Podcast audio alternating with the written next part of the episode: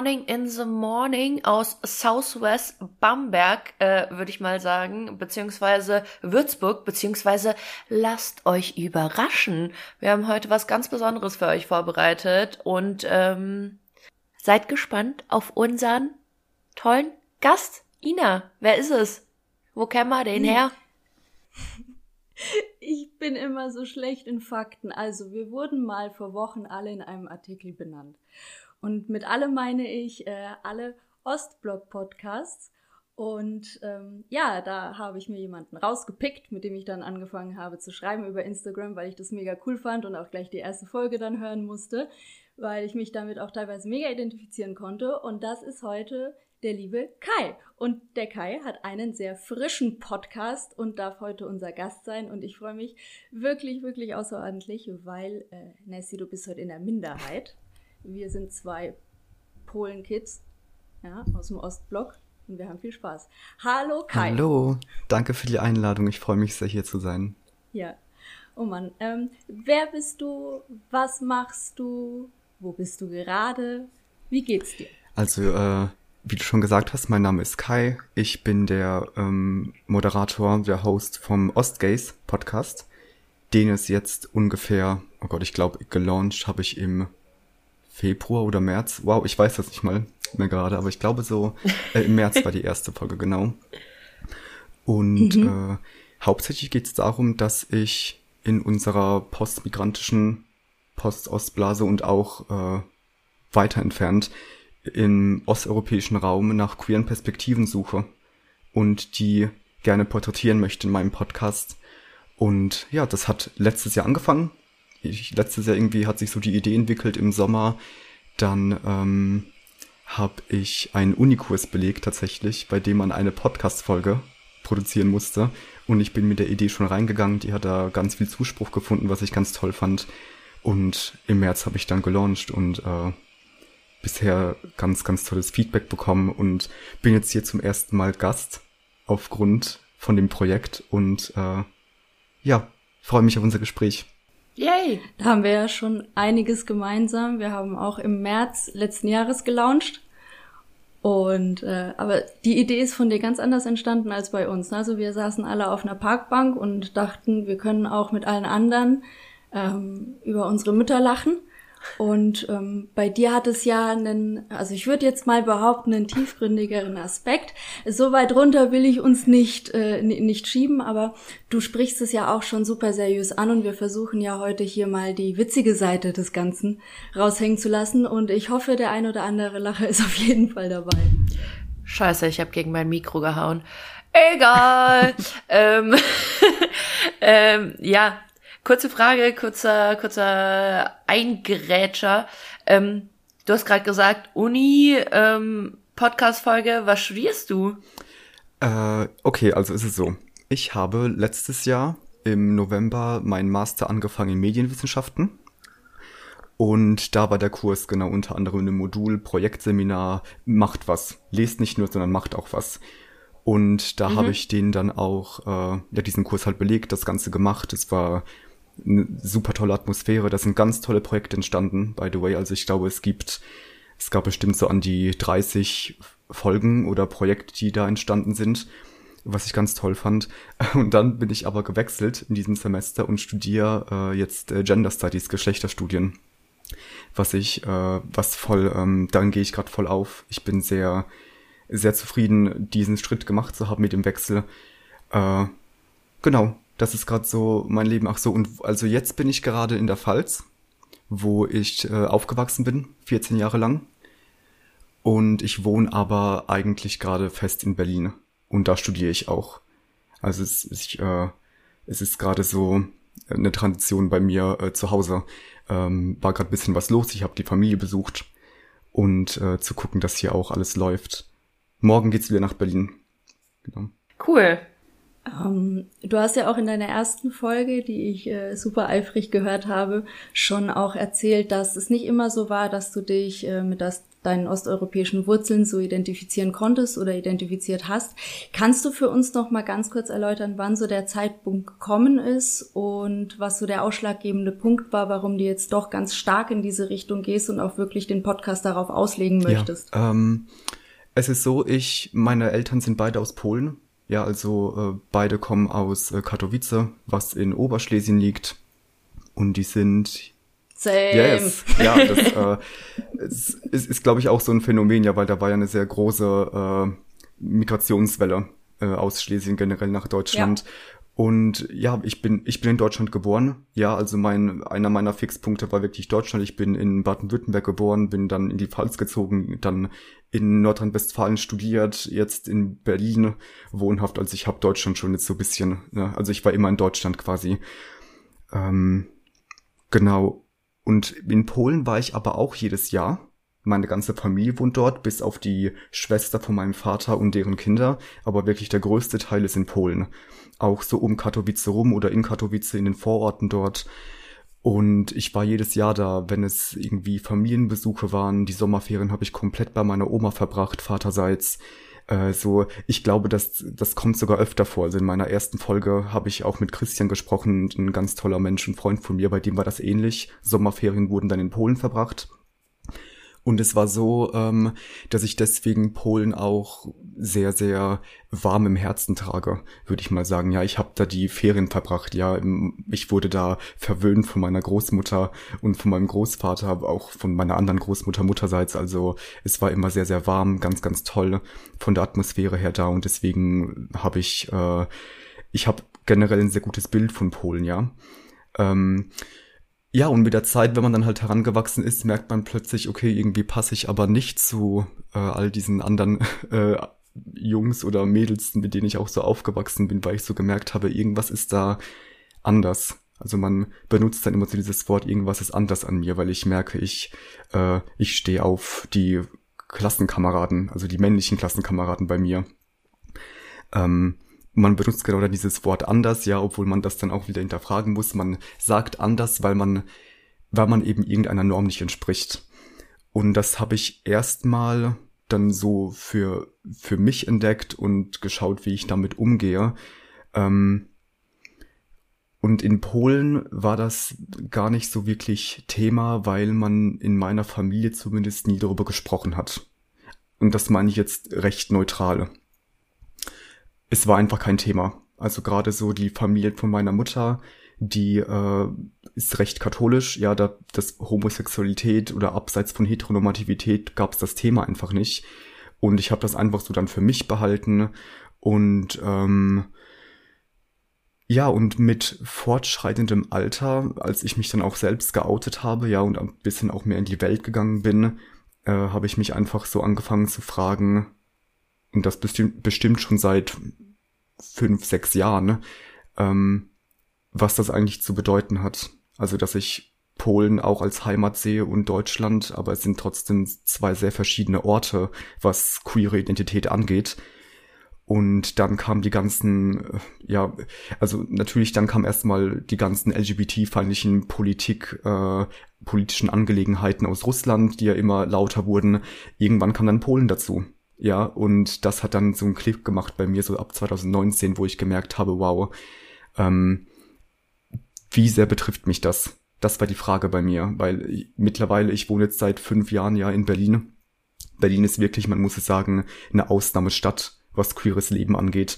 Du kannst da stolz sein, du kannst da sein, wer du bist und letztendlich interessiert es auch keinen. Natürlich ist es nicht perfekt, da findet immer noch Homophobie äh, Transphobie, ja, Homofeindlichkeit. Ich sag's eher lieber so, weil Phobie sagt immer so, dass das irgendwie eine Krankheit wäre oder so.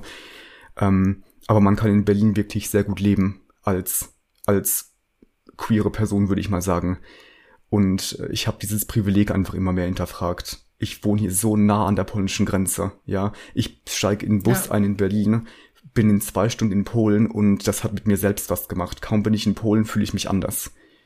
Und äh, dann habe ich nach einer Plattform gesucht, wo ich mir so gedacht habe, ey, wie kann ich, bin ich der Einzige? Bin ich so der einzige Mensch, der so fühlt, der so denkt? Es muss doch bestimmt andere Menschen da draußen geben, gerade mit diesem äh, Migrationshintergrund.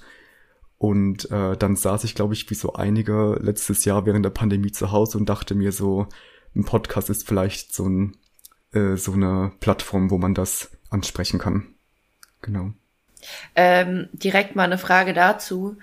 Ähm, wie fühlst du dich anders, wenn du nach Polen kommst? Also ich weiß natürlich ungefähr, was du meinst, weil das Gefühl habe ich auch, wenn ich zum Beispiel in der Ukraine bin und dann plötzlich in der Heimat bin. Ähm, aber so beschreib das mal. Hm. So, sobald du einfach drüben bist, wie fühlst du dich? Also das erste, was mir so in den Kopf kommt, ist unabhängig, ob ich jetzt im Auto von meinen Eltern sitze oder genauso im Bus und da alleine hingefahren bin die letzten Jahre, kaum bin ich über der polnischen Grenze, verändern sich auch die Straßen. Das ist also wirklich einfach so, ja, der, der, der Asphalt ist sogar anders ja. da, teilweise, je nachdem von welcher Richtung man kommt. Und ich, so körperlich kann ich das, glaube ich, so beschreiben, etwas drückt mich runter. Also ich merke, ich bekomme weniger Luft. Das klingt jetzt sehr dramatisch, so ist es nicht gemeint. Das ist einfach das, was ich in dem Moment fühle. Ich merke, da kommt so ein Schleier, der, mhm. ähm, der sich irgendwie so da aufsetzt in Polen. Und das hat sich dann noch mehr bestätigt. Also natürlich, wenn man dann so rumläuft, ja, durch die Stadt und Katowice ist an sich schon eine größere Stadt, da passiert auch viel Kultur, aber aus irgendeinem Grund, man weiß nie, ob das schon so eine, so eine Paranoia ist, ja, die wirklich viele queere Menschen erleben, oder ob es einfach Tatsache ist, dass ich da anders angeschaut werde. Keine Ahnung, ob ich meine, weil ich auch so, keine Ahnung, im Sommer kurze Hosen trage, die vielleicht kürzer sind als von den anderen Dudes, die da rumlaufen. Also irgendwas ist da, wo man immer so Blicke zugeworfen bekommen hat.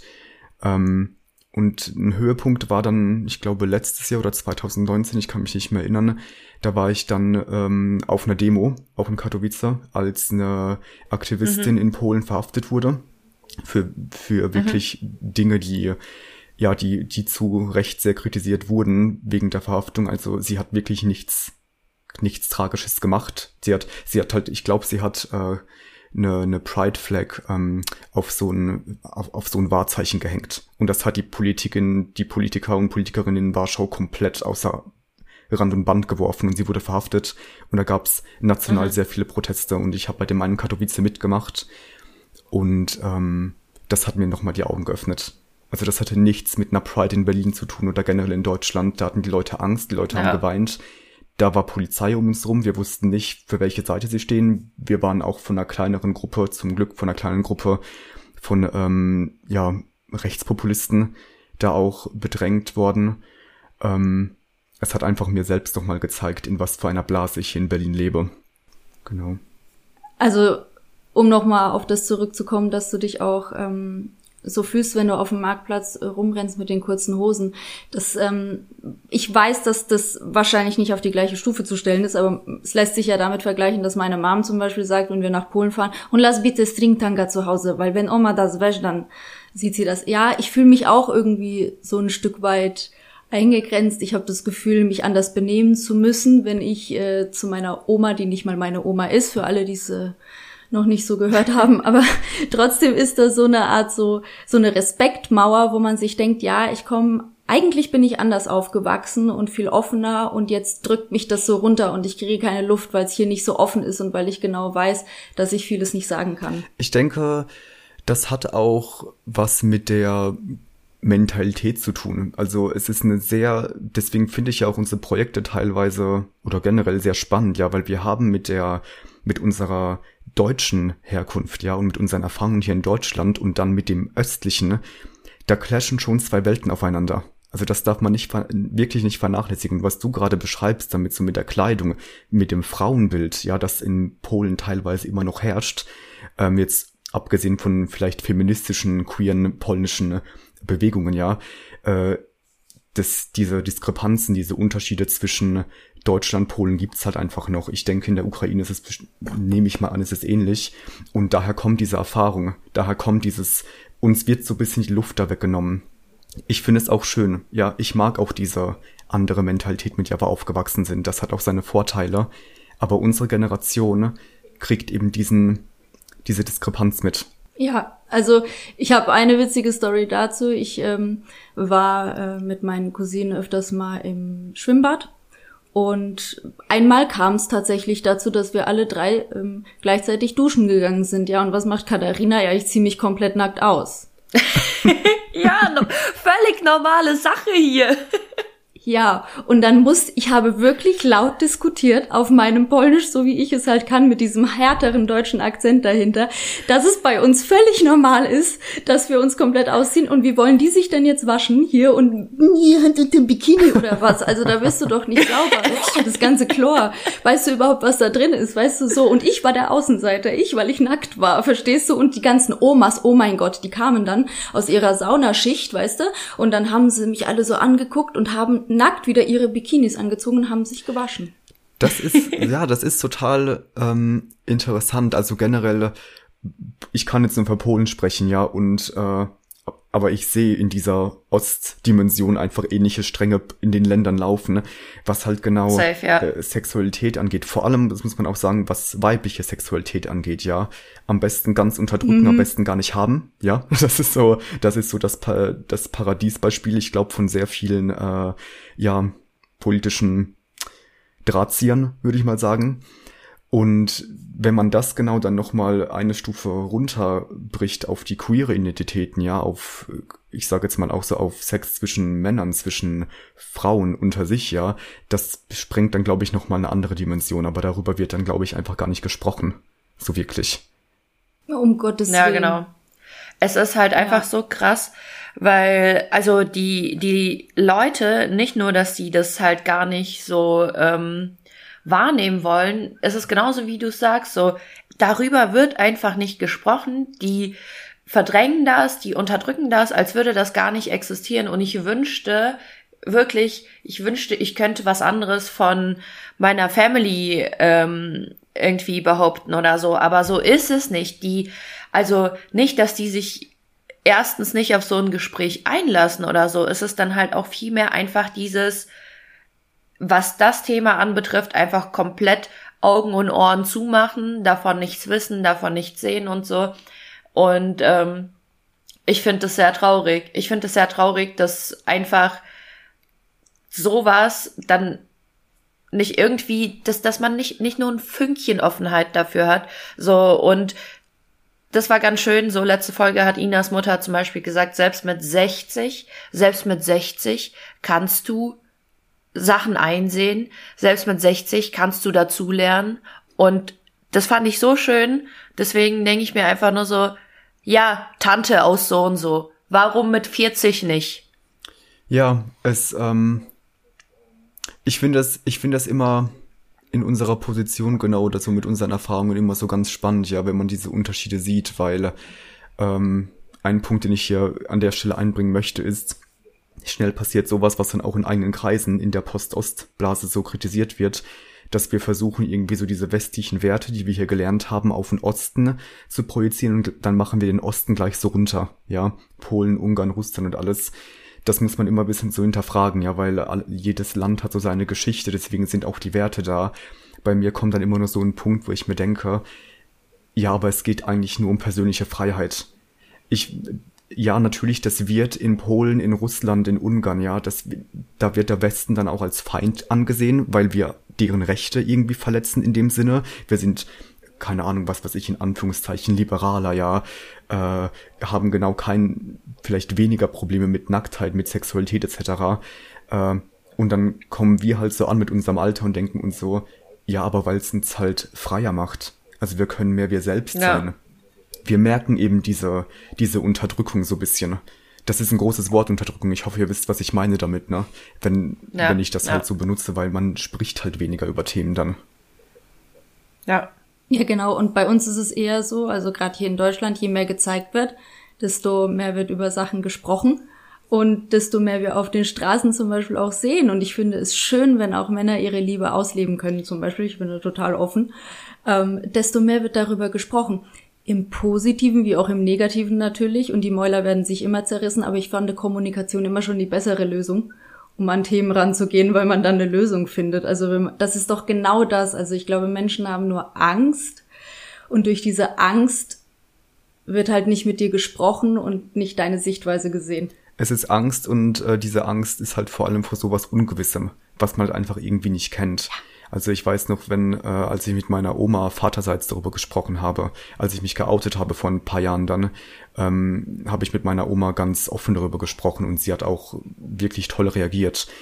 Und äh, bei ihr war das halt so, sie hatte, das hat sie mir letztens erst erzählt, sie hatte vielleicht so ein Freund damals, einen Kumpel, der ähm, schwul war, der hat auch so im Theater ge äh, gearbeitet, also so super wieder bisschen klischeehaft, ja, war im Theater, war geoutet, war schwul, hat sein Leben gelebt.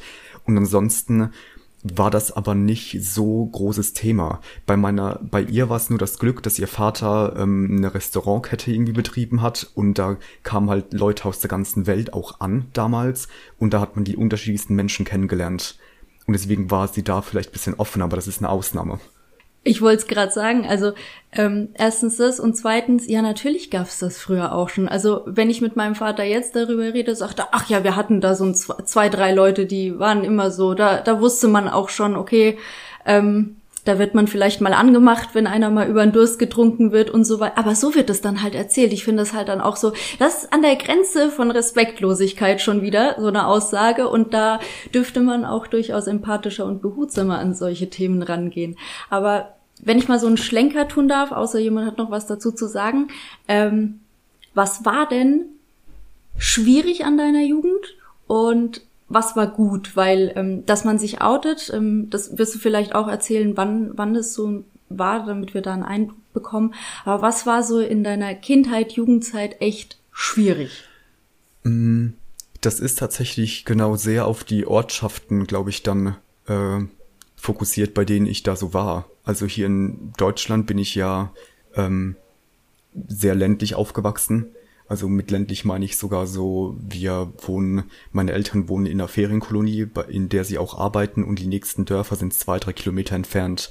Also hier bin ich gerade wirklich umgeben von, von Wald, von Bäumen, von Natur. Und das war teilweise recht isolierend. Ähm, obwohl wir immer, ich hatte immer Freunde und Freundinnen da, wenn ich das wollte, ja, aber man war trotzdem irgendwie so in sich gekehrt und das lag aber auch an meiner Person, vor allem mit zunehmendem Alter. Denn um erstmal so bei der Kindheit zu bleiben und so früher Jugend, war das immer so ortsgebunden. Also ich hatte hier das Land, wo alles wirklich sehr behütet war und es war halt alles, jeder Tag gleicht halt dem anderen. Wenn man es so möchte, die Highlights waren wirklich, wenn man dann mal rausgefahren ist am Wochenende in die Stadt mit, mit Mama und Papa und ich war immer schon sehr beeindruckt von Städten und von Häusern. Ich fand das schon immer toll. Ähm, und dann hatte ich zum Glück, und das ist was, was ich sehr schätze, genau meine kleine Parallelwelt mit Polen. Ja, weil Katowice, da war immer viel los. Das war dann für mich so immer diese Stadt, dieses Stadtleben.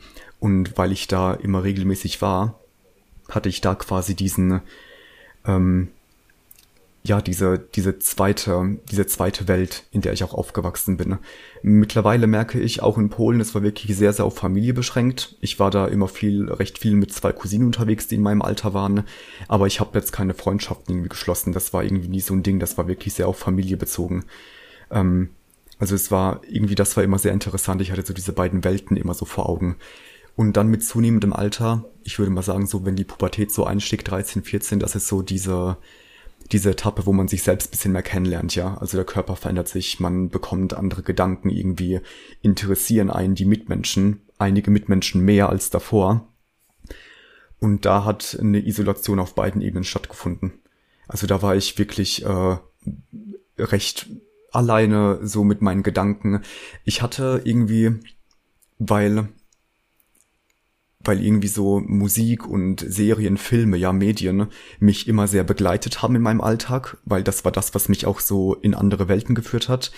Das war immer so ein Ding, wo ich schon recht früh gemerkt habe, okay, es gibt auch Menschen, die, keine Ahnung, irgendwie künstlerischer sind, was weiß ich, sich zu sich selbst stehen. Und als ich für mich selbst erfahren habe, dass ich ähm, homosexuell bin, äh, hatte ich mit mir selbst nie ein Problem damit. Und dafür, dafür bin ich sehr dankbar. Also für mich selbst war das so ein Ding von, ich habe das ganz schnell gemerkt, dann auch an mir, dass das so ist. Schon im Kindergarten damals, das war ganz, ganz früh bei mir, ähm, würde ich mal behaupten. Und ich habe mich selbst nie fertig gemacht deswegen, aber ich habe mit der Zeit gemerkt, wie die Welt, also wie die Umgebung auf mich auch reagiert teilweise. da hat dann das angefangen, wo ich mich dann mehr so verschlossen habe, weil sogar am Esstisch, ja bei mir, unter uns vier, ich habe noch einen Bruder, also rede ich von uns vier mit Mutter und Vater noch zusammen, ähm, oder wenn mal ein Cousin oder so zu Besuch war, das passierte nicht oft, aber diese homophoben Aussagen passierten manchmal. Mhm. Und egal mhm. wie oft das passiert, egal wie oft, egal wie selten, das, äh, das nimmst du mit. Weil dir irgendwas sagt in deinem Kopf, okay, du bist zwar d'accord mit ihr, aber die Außenwelt ist es anscheinend nicht. Und äh, ja. So fängt das dann an, dass man ja, dass man äh, hinterfragt, wie ähm, wie gehe ich damit um, wie möchte ich das meiner Außenwelt irgendwann so mitteilen. Sehr viele Gedanken fallen dann an. Vor allem habe ich immer das Gefühl, dass ähm, hier die Kinder, wie sie aufwachsen, in Deutschland nicht so das Problem haben, mal ihren Eltern Kontra zu geben oder auch genau das Gegenteil zu machen, was die Eltern wollen. Und die Eltern lieben dich aber irgendwie trotzdem und das ist, ja, es gibt dann schon irgendwie einen bissigen Kommentar oder sowas links und rechts, aber mehr auch nicht. Und wir haben irgendwie immer noch dieses Gefühl, äh, unseren Eltern zu gefallen und dann uns eben genau zu überlegen, okay, ähm, spreche ich es überhaupt an oder inwieweit kann ich sowas irgendwann mal thematisieren, dass ich nicht gleich irgendwie eine Ablehnung bekomme oder aus dem aus der Erbschaft gestrichen werde. ähm, ja, also um da mal anzudocken, gerade weil ich äh, jetzt die letzten Wochen auch ein paar von euren Folgen gehört habe, finde ich super übrigens. Äh, es ist so. Respekt. Ja, doch, ich habe äh, nicht nur zur Vorbereitung, sondern als ich auch durch den Artikel auf euch aufmerksam wurde, da habe ich so gemeint, ah, muss ich mal reinhören. Und ähm, ich habe so einige Sachen genau wiedererkannt mit, mit, mit, so, mit meinen Eltern, so äh, ich würde sagen, Strenge war jetzt bei uns im Haushalt nicht so das Ding. Und das, das ist immer noch wie so ein Running Gag bei uns, ja, weil wir sind, äh, wir, auch die Freundinnen von meinen Eltern, wir sind immer wieder, die sind immer so erstaunt darüber, dass mein Bruder und ich irgendwie so einen geradlinigen Weg gegangen sind. Also ja, wir haben Abi gemacht, wir haben studiert, arbeiten jetzt und so. Und das wird immer sehr, sehr gepriesen und gelobt, ja. Und alle meinten immer so, oh, ihr habt eure Kinder so gut erzogen. Und wir saßen dann immer so zu viert da und dachten uns, ähm, ja, ist das passiert, weil das hat sich irgendwie einfach so ergeben. Also bei uns gab es nicht diese Strenge von du du machst jetzt das und das. Meine Eltern wollten, dass ich Abi mache, ja, weil ich habe äh, ich bin nach der Grundschule auf die Realschule und da war meinen Eltern war das schon so ein bisschen klar, okay, er macht danach Abi. Und ich habe das nicht hinterfragt, weil ich wollte eh noch weiter zur Schule gehen ähm, beziehungsweise ich hatte jetzt keine Idee für eine Ausbildung oder so, so habe ich das gemacht, ja. Genauso mit dem Studieren. Ich war so, will ich jetzt irgendwie schon arbeiten? Ich hatte keinen Plan, also gehe ich jetzt mal studieren. Ähm, hab dann auch was gefunden, was mir sehr gefallen hat.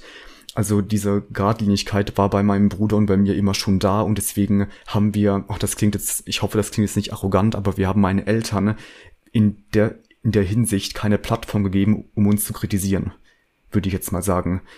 Ähm, Darf ich da kurz einhaken? Du, das war von uns auch der Plan, dass wir da keine, keine Plattform bieten. Die haben sie halt einfach immer wieder gefunden. Irgendwas gibt's doch immer zu Mac. Also, das klingt nicht arrogant, keine Sorge, aber meinst du, das war so der Plan? Weißt du, es ist so, äh, es ist natürlich so, je mehr man darüber nachdenkt, ja, das habe ich dann auch so mit der Zeit so reflektiert, auch durchs Hören von euren Folgen, ja, und generell so. Bei meiner Mutter war das zum Beispiel immer schon so, so, so dieses Ding von, okay, es hat geklappt. Ja, ich war glücklicherweise, war ich auch ganz gut in der Schule. Ähm, ich muss sagen, nach der Realschule aufs Gymnasium, auf dem Gymnasium war es bisschen schlechter, weil wir waren sehr schlecht vorbereitet darauf. Dann gingen die Noten ein bisschen runter, aber ich war immer noch ganz gut.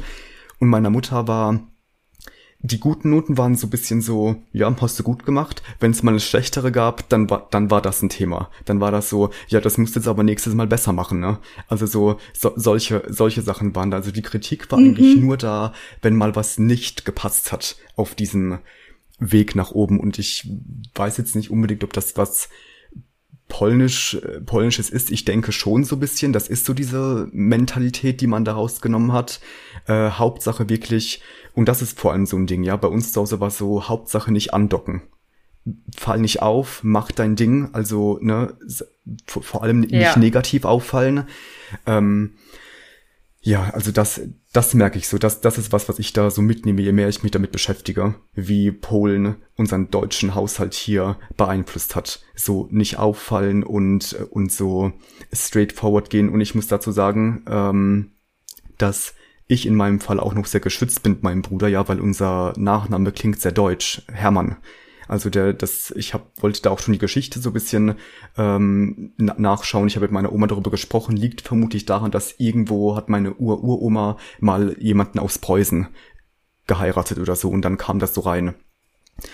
Und äh, ich war da selbst immer sehr geschützt davor. Also deswegen hat man uns, zumindest meinen Bruder und mich, auch immer sehr ähm, Deutsch wahrgenommen, ja. Und es kam dann, das war, das wurde erst immer Thema, wenn jemand meine Eltern kennengelernt hat. Dann war dieses Anderssein so ein bisschen dabei. Ich weiß jetzt nicht, wie das bei euch war, weil ich habe deswegen, ich war teilweise echt immer sehr unsichtbar, was meine polnische Herkunft angeht. Ja. Dazu wollte ich ganz am Anfang noch was sagen. Ich finde aber auch, wir polnischen Kids sind unsichtbarer als Russen und Ukrainen. Es ist halt einfach ja, so. Das stimmt. Ich, ja, das stimmt. Also allein durch die Nachnamen, wobei viele Russlanddeutsche gibt's ja auch, die sind auch sehr getarnt durch ihre Namen, aber da hört man es halt aber auch direkt raus, finde ich, auch so im, in, in der Sprache oder man sieht's zum Beispiel im Aussehen. Ne? Also das ich finde. Ist schon ähm, wieder sowas wie vor ein paar Folgen. Ja, es ist. Äh, ich finde das vor allem interessant in Bezug auf jetzt auf diese äh, Post-Ost-Community, die sich in Deutschland bildet. Also ich habe so, dass je mehr ich das kennenlerne, also mehrere Stimmen oder viele Stimmen sind wirklich aus der russlanddeutschen Ecke. Und ich habe dazu mal einen sehr interessanten Artikel gelesen äh, über polnische Migrantinnen, dass der, der Artikel hieß der unsichtbare Nachbar. Und den habe ich 2015 gelesen. Das hat mir wirklich die Augen geöffnet das hat mir so viele Fragen beantwortet, als ich diesen Artikel gelesen habe in irgendeiner Berliner Zeitung, weil ich so dachte, ach wow, daher kommt das. Diese, diese Anpassung auch, ähm, die wir, die wir hier durchleben. Also wirklich sehr mein, mein Vater, der wirklich Slurs rauslässt, ja, die wir andere Minderheiten in Deutschland tatsächlich teilweise auch negativ äh, die negativ anspricht, obwohl er selbst hier nicht wirklich zu Hause ist. Und das ist beim, das ist bei mir, das ist ein Thema zwischen uns beiden, das ich immer wieder anspreche, weil ich so denke, Papa, nimm's mir nicht übel, aber auch du bist nicht deutsch. So. Fühle ich, fühle ich. Ähm, also ich komme ja aus Fulda und das ist momentan, also ich weiß nicht, wie, wie der Stand heute ist, aber ähm, sagen wir mal so, bei den äh, letzten Landtagswahlen war es einfach so, dass, ähm, dass die AfD Hochburg in Hessen war. Und ähm, es ist dann so, dass Leute die selber ähm, aus dem Ausland kommen oder so, dann ähm, andere Minderheiten so derbe äh, diskriminieren oder hassen oder whatnot, dass sie dann tatsächlich zu dieser Partei gehen und hinter der Partei stehen, wo ich mir denke, ey, also irgendjemand hat dir doch gerade ins Hirn geschissen, oder? also ganz ehrlich, so was, das ist ja wirklich an fucking, ich weiß nicht, Idiotismus oder whatnot nicht zu übertreffen, weil ich denke mir einfach nur so, ihr geht hin und verteidigt die Argumente von denen, aber in deren Augen seid ihr trotzdem in Anführungszeichen scheiß Ausländer. Also da wird nicht äh, differenziert. Das ist tatsächlich, ich finde, das ist ein sehr heikles Thema. Das hat auch wirklich, ähm, was heißt heikel, man muss drüber sprechen. Das hat was damit zu tun, wie eben schon gesagt, wenn man als unsichtbar betrachtet wird, ja, dann fühlt man sich ja auch irgendwo bestimmt auch integriert. Das hat auch natürlich mit dem Aussehen auch was zu tun. Das hat was mit unserer Hautfarbe zu tun, wie wir von außen wahrgenommen werden, denn wir werden ja trotzdem noch weiß wahrgenommen, ja. Und das vielleicht nehmen sich manche Menschen die Berechtigung zu sagen, wir kritisieren jetzt auch andere ähm, Minorities und Minderheiten. Und äh, ich sehe es genauso wie du. Ich bin da super kritisch super kritisch mit und muss man auch genau kritisch hinterfragen. Und deswegen gibt es dann immer die äh, sehr eifrigen Gespräche äh, am Esstisch manchmal. ja. Und generell, äh, welche Rolle hat dein Papa so in eurer Family? Ist es so das Familienoberhaupt? Ist es so klassisch? Das ist tatsächlich, finde ich, bei uns viel ein bisschen zu hart gesagt. Also außer du meinst jetzt mit Oberhaupt so, dass ähm, also beide arbeiten, momentan nicht, wegen der, wegen der Pandemie, ja. Ähm, aber es, wo es diese Aufteilung schon gibt, ist auf jeden Fall so in der Küche. Also meine Mutter war eher so fürs mhm. Kochen zuständig, auch für den Haushalt. Beim Haushalt hat mit der Zeit mein Papa immer mehr geholfen. Also das war dann so ein bisschen ausge eher so ausgeglichen. Ähm, aber das, das liegt auch mehr so an der, äh, an der Person. Also ich habe doch schon irgendwo dieses patriarchale Gefüge so gemerkt. Vielleicht muss ich dazu aber auch sagen, dass ich das immer so ein bisschen aufgebrochen habe, ja, weil äh, ich habe auch immer gekocht, ich habe äh, geputzt, weil mir das auch wichtig war, weil ich das auch wollte. Ich habe da immer meiner Mutter etwas mehr geholfen. Deswegen bei uns gab es immer die Aufteilung so, ich bin das Mama-Kind und mein Bruder ist das Papa-Kind. Äh, und jetzt, wo du das auch so ansprichst mit Rollenverteilung, merke ich, wie oft äh, ich auch dann von meinem Papa oder generell so in der Familie auch so als das, äh, als die eigentliche Tochter bezeichnet wurde von, ähm, von, von, ja, von Familienmitgliedern tatsächlich. Ja, also ich war immer so, so, so das, das Töchterchen. Das fand ich immer ganz, ganz spannend und an der Stelle äh, hat mich überhaupt nicht gestört, weil ich bin äh, generell schon, auch wie vorhin gesagt, durch Medien und so immer, äh, immer sehr frauenfokussiert aufgewachsen. Also ja, die erste Figur, die ich gefeiert habe, war eine der ersten war ähm, Sailor Moon. Also ich habe immer ganz äh, sehr sehr sehr viele weibliche Rollen so in meinem Leben gehabt. Also für mich war das nie irgendwie. Ich weiß auch nicht, ob die das beleidigend meinten oder es irgendwie so intern, internalisiert sexistisch, weiß ich nicht. Ich habe das nie als Beleidigung genommen. Ja, ähm, Frage, also beziehungsweise einfach mal in den Raum geschmissen.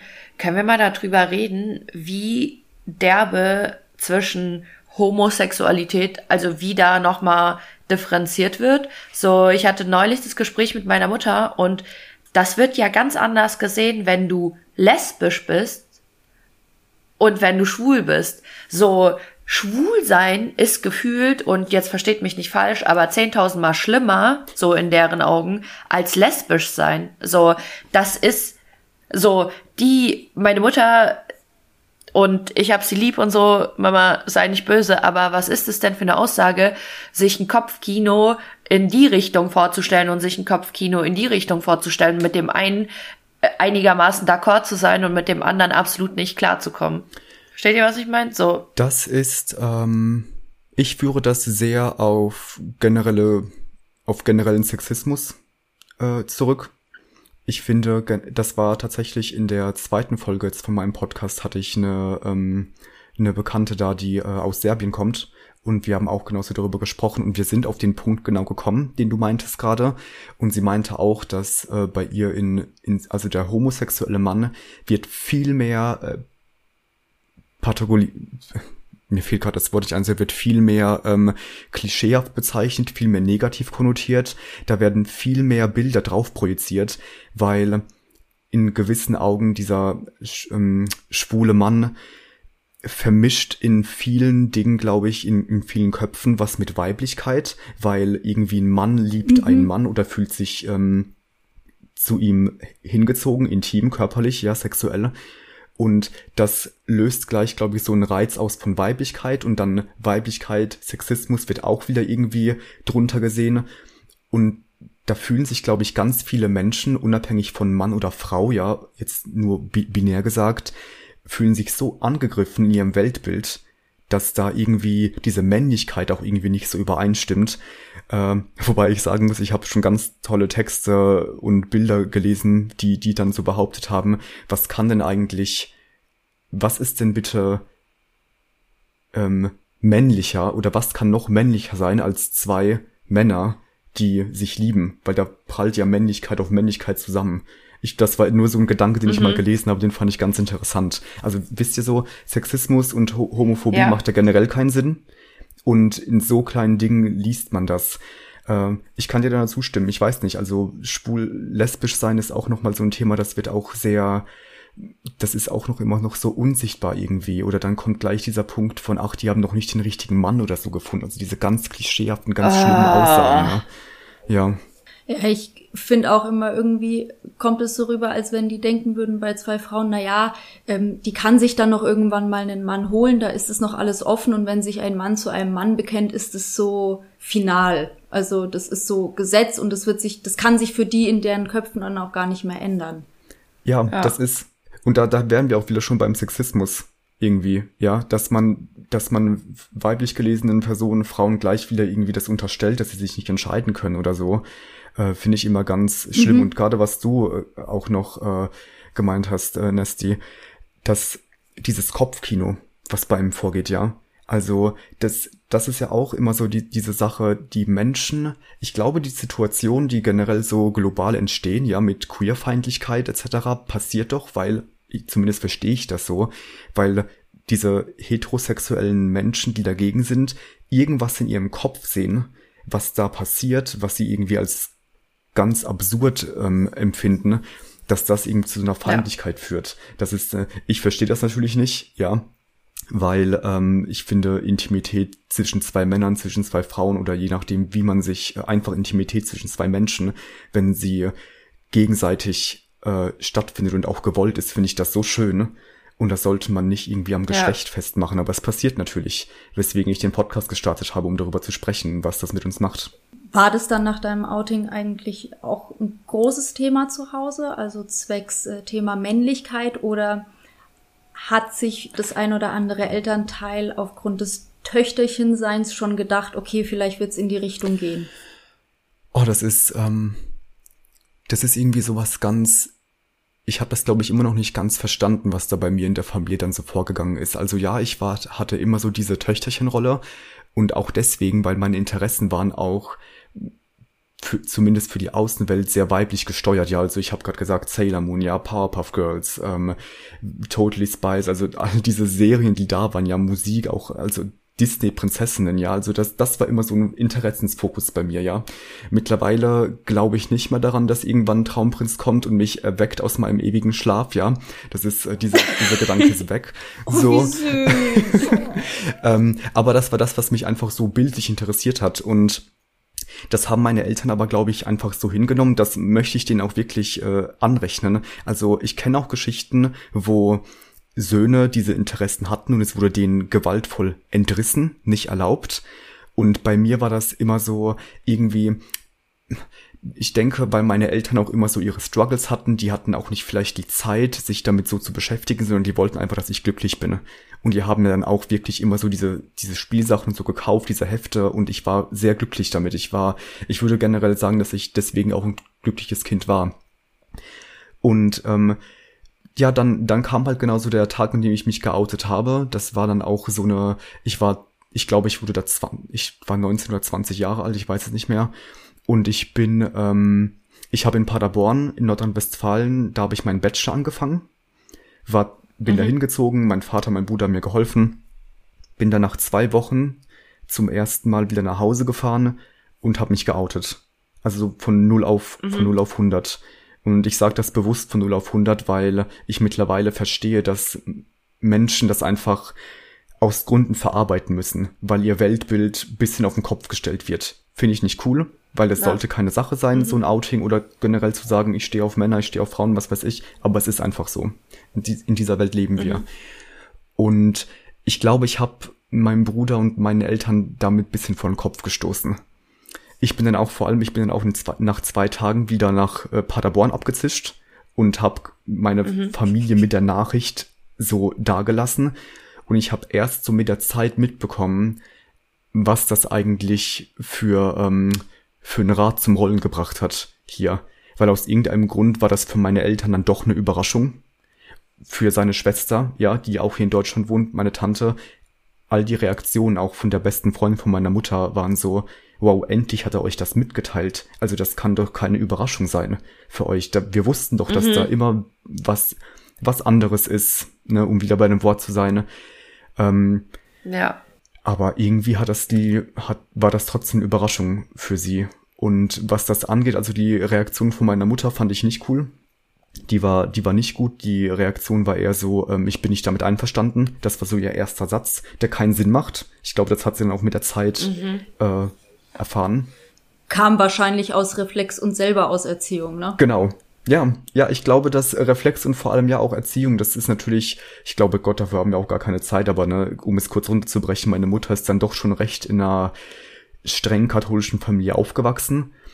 Streng nicht in dem Sinne, dass, was weiß ich, irgendwie nichts erlaubt war oder so. Meine Mutter war da auch immer schon so ein bisschen das schwarze Schaf. Sie hatte, sie hat sechs Geschwister, glaube ich, und sie war, war immer schon so ein bisschen der Outlaw in der Familie, aber sie wurde trotzdem nach gewissen Standards erzogen, ja. In Polen, katholische Kirche, sonntags immer zum Gottesdienst, Gott gibt die Erlösung, das ganze Zeug.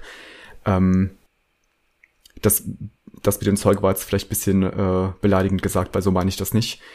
Auf jeden Fall gibt's den Leuten so einen Standard, wie man, wie man erzogen wird. Und ja, und plötzlich ja. komme ich halt an und zerbreche dieses Bild von ich finde eine Frau und ich habe Kinder, ich baue mir ein Haus und äh, ihr werdet Großeltern, weil das sind immer bei den Eltern gleich so diese ersten Gedanken, das bekomme ich oft mit, auch bei Bekannten. So, oh, was wird mit den, was wird mit den, äh, mit den Enkelkindern? Und ich denke mir so, wie wär's, ja. wie wär's, wenn du mich generell erstmal fragst, ob ich Kinder haben möchte? Vielleicht habe ich da ja auch mhm. was zu mhm. sagen. Äh, das ist was, was ich gelernt habe mit meinem Outing, dass die Projektion, die da kommt, vor allem von Elternseite, ist sehr auf sich gerichtet. Zumindest war das bei mir ja. so. Das war nicht die Frage, wie geht's mir ja. damit, sondern es war eher so, wie geht's denen damit. Ähm, ja. War interessant. Ja. Ähm, ich weiß, das ist jetzt völlig out of place, aber Frage, Kinder, Frage, Traumprinz. Ähm, sind Sie denn Single? Sind Sie noch zu haben? Ich, äh, ich bin seit, ich glaube, ich kenne meinen Freund seit vier Jahren. Und wir sind, glaube ich, vielleicht seit dreieinhalb zusammen. Es gibt kein Startdatum, wo das äh, angefangen hat. Äh, genau, ich habe einen Freund, wir, er ist Erzieher. Er hat den ganzen Tag mit Kindern zu tun und hat dann auch irgendwann schon so gesagt, Kai, weißt du was, ich glaube, ich habe da keinen Bock drauf. Er ist auch ein paar Jahre älter als ich. Äh, und bei mir ist es so, ich bin jetzt 28 und es ist tatsächlich momentan noch keine, keine Vorstellung von mir. Also ich sage weder mhm. ja noch nein, es ist einfach gerade noch nicht in meinem Spektrum. Ich glaube, ich gehöre zu der, zu der Generation, zu der ihr vielleicht auch gehört, ja, ähm, beziehungsweise Generation ja, aber zu der Vorstellung von jetzt erstmal irgendwie arbeiten, sich selbst nochmal finden, gucken, was einen selbst glücklich macht. Und wenn es passt, aber ja. ich ja. mache mir sehr wenig Gedanken darüber. Meine Mom hat mich mit 36 bekommen. Und ich habe noch zehn Jahre Respekt, Zeit. siehst du. Bis sie was sagen kann, ja, versteht ihr? Also so, so ist das. Aber siehst du, weil das ist dann so, genau, meine Eltern haben meinen Bruder mit Anfang 20 bekommen und mich dann auch zweieinhalb Jahre später, also meine Mutter hatte mich, glaube ich, mit 24. Und da denke ich mir so, Alter, ich mit 24 ja noch noch studieren. Ich glaube, ich bin dann nach Berlin gezogen. Das das war so eine komplette Selbstfindungsphase. Hätte ich da ein Kind bekommen, also da da hätte mir das Kind äh. getan. Also wirklich so. Ich ich ich denke, ich ich habe schon, ich denke schon, ich würde von mir behaupten, dass ich Vaterqualitäten hätte, aber mit 24, wow, da hat sich sehr viel geändert in der Zeit. Ja wir haben den Podcast ja, um einiges aufzuarbeiten. Und ich glaube, wenn wir damit so einigermaßen fertig sind, dann können wir auch uns mal überlegen, ob dieses Eindeutige vielleicht eher zu meinem Ja umgewandelt wird. Aber davor echt nicht. Ich weiß, ey, wirklich, äh, wenn, so, solange ich noch schlaflose Nächte manchmal habe, nur weil bei mir geschäftlich oder privat mal was nicht läuft, geht es mit den Kindern nicht, weil die rauben dir dann diese Nacht. Ja. Ich habe das auch, ähm, sehe ich genauso wie du. Also ich habe jetzt Arbeitskolleginnen, sind alle meistens, sie sind, sie sind so Mitte 30 jetzt und einige von denen haben auch so ihr erstes Kind jetzt. Und ich merke, was das ja auch mit denen macht. Ja, also größter Respekt an die, bekommen das super hin. Ja, also diese Work-Family-Balance, wow, weiß ich nicht, wie ich das hinbekommen würde. Die kriegen es hin, aber in Gesprächen kommen dann auch manchmal raus, ey, ja Leute, es ist halt tough. Also so, das ist eine bewusste ja. Entscheidung. Das ist nämlich immer das, was ich mir so denke, wenn du ein Kind hast, ist es halt im besten Fall auch wirklich dann dein Leben lang da. Und du kannst es halt nicht einfach mal so ne, irgendwo in die Ecke stellen und sagen, ich komme dann mal in einer Woche wieder, wenn ich bessere Laune habe. Das ist, das sind immer so ganz, ja, so Gedanken, die mir dann kommen, die ich mir aber wirklich nur mache in so einem Kontext, wenn ich darüber spreche, weil sonst sind Kinder einfach nicht so, nicht so Thema bei mir. ja. Also Leute, ähm, for your information an alle Jungs da draußen, ihr habt echt was verpasst, dass der liebe Kai jetzt vergeben ist. Ich darf mir nämlich schon seit fast einer Stunde diesen durchaus sexy Bizeps angucken, weil der liebe Kai vorher eine Runde Sport gemacht hat und ähm, mich natürlich jetzt dazu aufgefordert hat, das auch zu machen. Das kann ich jetzt nicht so auf mir sitzen lassen. Ähm, ansonsten, ähm, ja, Wie gesagt, Pech gehabt. Ist eine süße Schnitte, Leute. Ist eine süße Schnitte. Das ist sehr lieb von dir, vielen Dank. Wir machen euch Bild. Und äh, ich würde sagen, wir rappen ab, oder? ja, ich habe noch eine Frage, die ist mir ganz, ganz wichtig. Hau raus. Go for it! Das äh, interessiert mich, seitdem ich mal mit dir schreibe, weil du gesagt hast, unser Account ist so ästhetisch, der zieht auch die queere Szene an. So. Da habe ich herausgehört, Kai, du bist ästhetisch veranlagt und dir gefällt unser Account auch. Ich habe dafür schon Lorbeeren geerntet.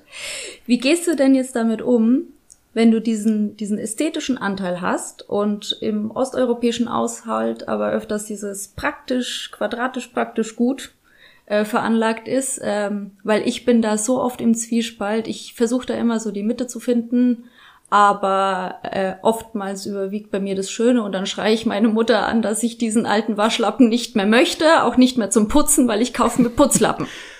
Wow, ähm, gute Frage. Lustigerweise runtergebrochen jetzt auf meinen Instagram-Account, weil du gerade meintest, quadratisch praktisch gut. Ich arbeite viel mit Quadraten. Ha! tatsächlich. Aber das ist auch so ein Ding, ähm, ich, ich mache momentan bei meinem Podcast ja noch fast alles alleine. Also bei dem Logo vom Podcast hat mein Freund mir geholfen, auch bei den pinken Hintergründen. Ähm, und ich mache jetzt gerade einfach irgendwie so, wonach es mir passt und ich schaue, dass das alles irgendwie so einen Rahmen hat. Und ich, es, ich weiß nicht, ob es gerade raussticht. Puh, das ist eine gute Frage. Ich weiß nicht. Ich, äh, um ehrlich zu sein, ich folge da voll meinem Gefühl. Ich lasse mich, da, das ist so eine Sache, die, die ich vielleicht auch mitgeben möchte, gerade an eure queeren Zuhörerinnen. Ähm, ich lasse mich jetzt trotzdem in keine Ecke packen. Also ich weiß, ich setze mich selbst in eine Ecke gerade, weil ich versuche Post, Ost und Deutsch und Queer ja zu verbinden. Und das sind schon Ecken, Ja. die, an die ich jetzt, äh, an die ich mich jetzt wage.